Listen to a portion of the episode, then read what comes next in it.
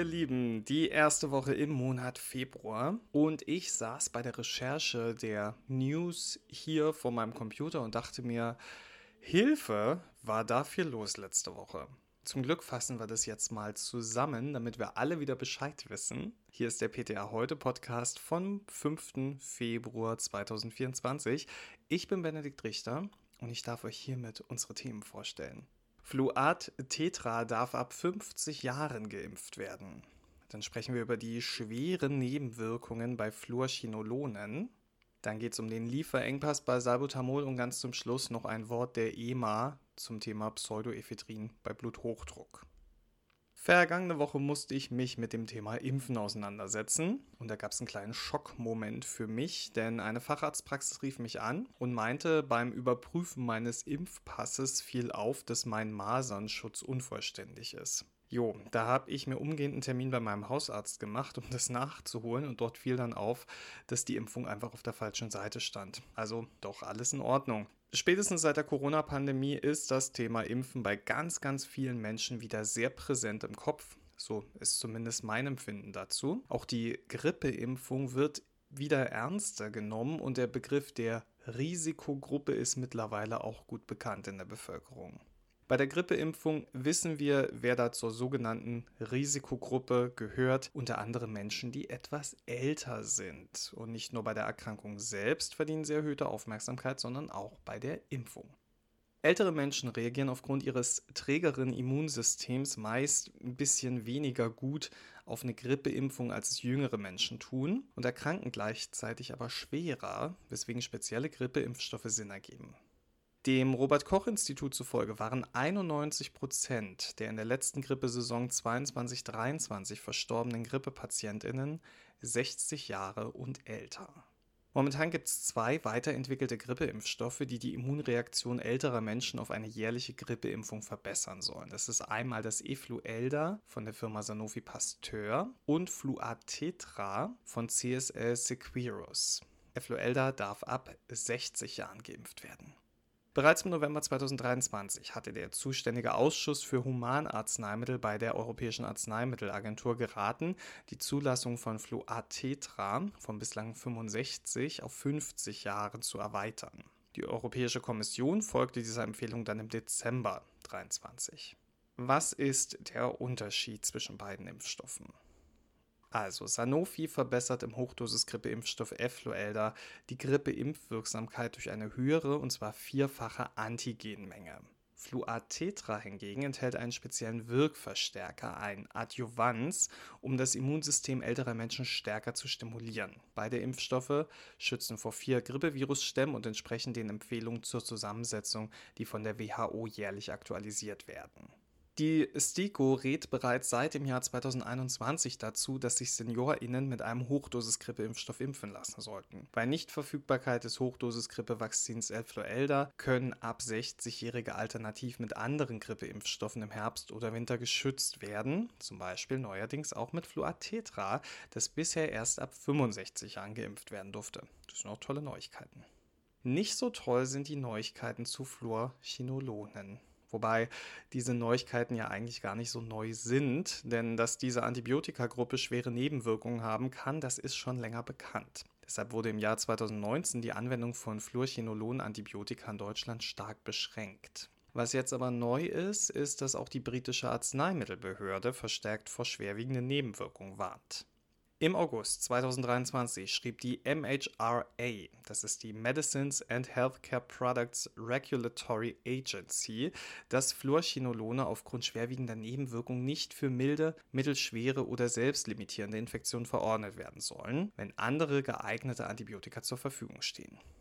Zu diesen Nebenwirkungen gehören Entzündungen oder Rupturen der Sehne, Gelenkschmerzen oder Neuropathien, aber auch Depressionen, Fatigue, Gedächtnisstörungen, Halluzinationen bis hin zu Psychosen und Schlafstörungen. Ende September 2023 warnte die MHRA dann nochmals speziell vor suizidalen Gedanken und suizidalem Verhalten unter Fluorchinolonen. Und aktuell macht auch die Arzneimittelkommission der deutschen Ärzteschaft, die AKDE, darauf aufmerksam. Sie sagen, die Verschlimmerung bestehender psychiatrischer Symptome sei möglich. Sie beschreiben vier Fälle von Suizidalität im Zusammenhang mit Fluorchinolon bei Personen ohne Suizidversuche in der Vorgeschichte. Laut AKDE wird das Risiko psychiatrischer Symptome in verschiedenen Fachinformationen zu Fluorchinolon in Deutschland aufgeführt. Diese könnten bereits nach der ersten Anwendung auftreten. Trifft das zu, dann sollte das Fluorchinolon abgesetzt und der behandelnde Arzt aufgesucht werden. Es besteht die Gefahr, dass Betroffene die Symptome nicht als Nebenwirkung wahrnehmen, daher ist das Umfeld ebenfalls angehalten, aufmerksam zu sein. Ja, jetzt sagt ihr bestimmt, hä, Benedikt, August und September 23. Das ist doch nicht aktuell. Warum erzählst du uns das? Da habt ihr recht. Aber am 22. Januar diesen Jahres hat die MHRA noch ein weiteres Update zu Fluorchinolon veröffentlicht. Darin heißt es, Fluorchinolon-Antibiotika dürfen nur noch verschrieben werden, wenn andere empfohlene Antibiotika ungeeignet sind. Dabei erinnert die MHRA zudem nochmals daran, in welchen Situationen Fluorchinolone besonders gefährlich sind, so unter anderem bei PatientInnen, die zuvor schwerwiegende Nebenwirkungen unter Chinolon oder Fluorchinolon-Antibiotika erlitten haben, außerdem bei PatientInnen über 60 Jahren und bei Personen mit Nierenfunktionsstörungen sowie Transplantationen, da ein erhöhtes Risiko für Sehnenverletzungen besteht. Und auch unter Glukokortikoidbehandlung rät sie vom Einsatz der Fluorchinolone ab, da damit das Risiko für Tendinitis und Sehnenrisse verstärkt wird. Kommen wir mal von Medikamenten, die man nicht nehmen darf, zu einem, das man nicht nehmen kann, weil es nicht lieferbar ist. Ihr steht in den Apotheken, euch erzähle ich sicher nichts Neues, wenn ich sage, der Lieferengpass mit Salbutamol hält an. Das ist so eine Altlast, die uns aus dem letzten Jahr noch begleitet. Im August 2023 hatte die Firma GlaxoSmithKline aufgrund der Engpässe das Salbutamol-Präparat Sultanol in französischer Kennzeichnung auf den Markt gebracht. Hatte dann auch einen anderen Namen. Der Engpass sollte nach Angaben von GSK eine Nachwirkung der Corona-Pandemie sein. Jetzt gab GSK bekannt, dass sie zunächst 50.000 Packungen Salbutamol-Dosiererosole aus Spanien über eine gesetzliche Ausnahmegenehmigung als Importarzneimittel zur Verfügung stellen. Ab dem 1. Februar 2024 könne das Produkt über den Großhandel bezogen werden, hieß es. Doch das BfArM und die Arzneimittelkommission der deutschen Apotheker sind der Meinung, dass es noch mehr braucht als das, um den Engpass zu kompensieren. Laut dem BfArM sind immerhin Inhalationslösungen, Fertiginhalate und die flüssigen oralen Darreichungsformen für Kinder nicht von relevanten Lieferengpässen betroffen. Anders sieht es aber bei den Dosierersolen aus. Dem BfArM liegen Informationen vor, dass im ersten Quartal 2024 mit umfänglichen Einschränkungen in der Verfügbarkeit zu rechnen ist. Vom Beirat für Liefer- und Versorgungsengpässe des BfArM werden jetzt folgende kurzfristige Maßnahmen empfohlen. Ärztinnen sollen während des Versorgungsmangels keine Rezepte für eine individuelle Bevorratung ausstellen. Patientinnen sollen nur dann ein Folgerezept erhalten, wenn eine weitere Verordnung erforderlich ist. Außerdem, und es wird spannend für euch, soll nur die kleinste Packungsgröße verordnet und von Apotheken abgegeben werden, also nur die N1. Die AMK sagt dazu, dass bei Vorliegen eines Rezeptes über eine größere Packungseinheit, also N2 und N3, da sollten die Verordner auf die Bevorzugung der kleinsten Packungsgröße hingewiesen werden. Notfalls soll auch die Abgabe der Packungsgröße N1 durch die Entnahme von Teilmengen in Erwägung gezogen werden. Apothekenmitarbeitende sollen laut AMK insbesondere bei Fragen zur Inhalationstechnik die korrekte Anwendung schulen. Außerdem informiert dem BfArM zufolge der GKV-Spitzenverband die Krankenkassen über die aktuelle Situation und empfehle diesen für den Zeitraum des Versorgungsmangels die eventuell anfallenden zusätzlichen Kosten zu übernehmen, insbesondere für importierte Arzneimittel. Unser erstes Thema heute war ja die Grippe und unser letztes Thema heute ist der grippale Infekt, der ja im Volksmund auch mal gern als Grippe bezeichnet wird. Und hier interessieren wir uns jetzt ganz besonders für die Erkältungspräparate mit Pseudoephedrin. Deren Einsatz wird nämlich immer weiter eingeschränkt. Bestimmte Risikogruppen sollten darauf verzichten und es werden neue Warnhinweise ergänzt. Die Diskussion um Pseudoephedrin ist, glaube ich, mindestens so alt wie ich, also noch sehr jung, aber mindestens seit dem Jahr 2023 so richtig präsent. Ende 2023 hat der Pharmakovigilanzausschuss der Europäischen Arzneimittelbehörde neue Kontraindikationen für den Wirkstoff Pseudoephedrin empfohlen. Der Humanarzneimittelausschuss der EMA stimmte den Empfehlungen zu und das bedeutet, dass die EU-Kommission nun einen rechtlich bindenden Beschluss fassen kann. In einer entsprechenden Mitteilung empfiehlt die EMA nun PatientInnen bei schwerem oder unkontrolliertem, also nicht behandeltem oder behandlungsresistentem Bluthochdruck sowie bei schwerer akuter oder chronischer Nierenerkrankung keine pseudoephedrinhaltigen Arzneimittel einzunehmen. In Deutschland ist Pseudoephedrin oft in Kombination mit Acetylsalicylsäure, Paracetamol oder Ibuprofen auf dem Markt und wird bei grippalen Infekten eingesetzt. Bekannte Fertigarzneimittel sind da zum Beispiel Aspirinkomplex, Vic Day Night Boxacripal oder Gripostat Komplex. Außerdem kann es mit Antihistaminika kombiniert bei allergischer Rhinitis eingesetzt werden, zum Beispiel im Reactine Duo, zu dem ich mal im Rahmen eines Pseudo-Customers beraten musste. Pseudoephedrin wirkt als indirektes Sympathomimetikum. Es fördert die Freisetzung von Noradrenalin aus adrenergen Nervenendigungen.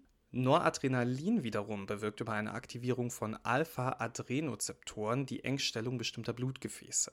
Das erklärt den Einsatz bei einer zugeschwollenen Nase sowohl durch Allergie als auch durch einen Infekt. Bluthochdruck und Nierenerkrankungen stellen Risikofaktoren für die Verengung von Blutgefäßen im Gehirn dar. Dadurch kann sich wiederum das Risiko für die Entstehung eines posterioren reversiblen Enzephalopathie-Syndroms, kurz PRES, sowie eines reversiblen zerebralen Vasokonstriktionssyndroms, das ist kurz RCVS, erhöhen, welche durch die Einnahme von Pseudoephedrin entstehen können. Treten plötzlich starke Kopfschmerzen, Übelkeit, Erbrechen, Verwirrtheit, Krampfanfälle und Sehstörungen auf, können das unter Pseudoephedrin-Therapie Pres- und RCVS-Symptome sein. Betroffene müssen dann umgehend die Anwendung abbrechen und ärztliche Hilfe in Anspruch nehmen. Todesfälle infolge dieser Nebenwirkungen sind bislang keine bekannt. Der EMA lagen insgesamt nur wenige Fälle von Pres und RCVS vor. Ihre Empfehlung stützt sie aber auf die Auswertung aller verfügbaren Daten. Zudem weist die EMA auf das Risiko kardiovaskulärer oder ischämischer Nebenwirkungen durch Pseudoephedrin hin, die bereits in den Fachinformationen pseudoephedrinhaltiger Arzneimittel gelistet sind. Die Fachinformationen werden nun um die neuen Pres- und RCVS-Risiken ergänzt. Zudem soll zeitnah ein roter Handbrief auf diese möglichen Nebenwirkungen einer Pseudoephedrin-Therapie hinweisen. Dann haltet mal die Augen offen nach dem rote Handbrief und wenn ihr ihn findet, dann denkt ihr vielleicht an mich und an diese Folge, denn die ist jetzt leider schon vorbei. Ich bedanke mich bei euch fürs Zuhören und wünsche euch eine wirklich zauberhafte Woche. Denkt dran, euch eure Tickets für die Interfarm zu sichern. Ich habe mir die Tage schon fest im Kalender notiert und freue mich schon drauf, wieder was zu lernen. Und ich freue mich auch auf Mannheim, wo die Interfarm ja stattfindet. Denn ein kleiner Fun fact, wenn man von Berlin nach Stuttgart fährt mit dem Zug, was ich ja relativ oft mache, dann bleibt man fast immer so 15 bis 20 Minuten in Mannheim hängen. Ich freue mich also dieses Jahr mal dort aussteigen zu können und die barocke Planstadt Mannheim zu entdecken. Ja, nächste Woche könnt ihr eine neue Folge vom PTA Heute Podcast entdecken. Ich werde auf jeden Fall da sein. Bis dahin, gehabt euch wohl.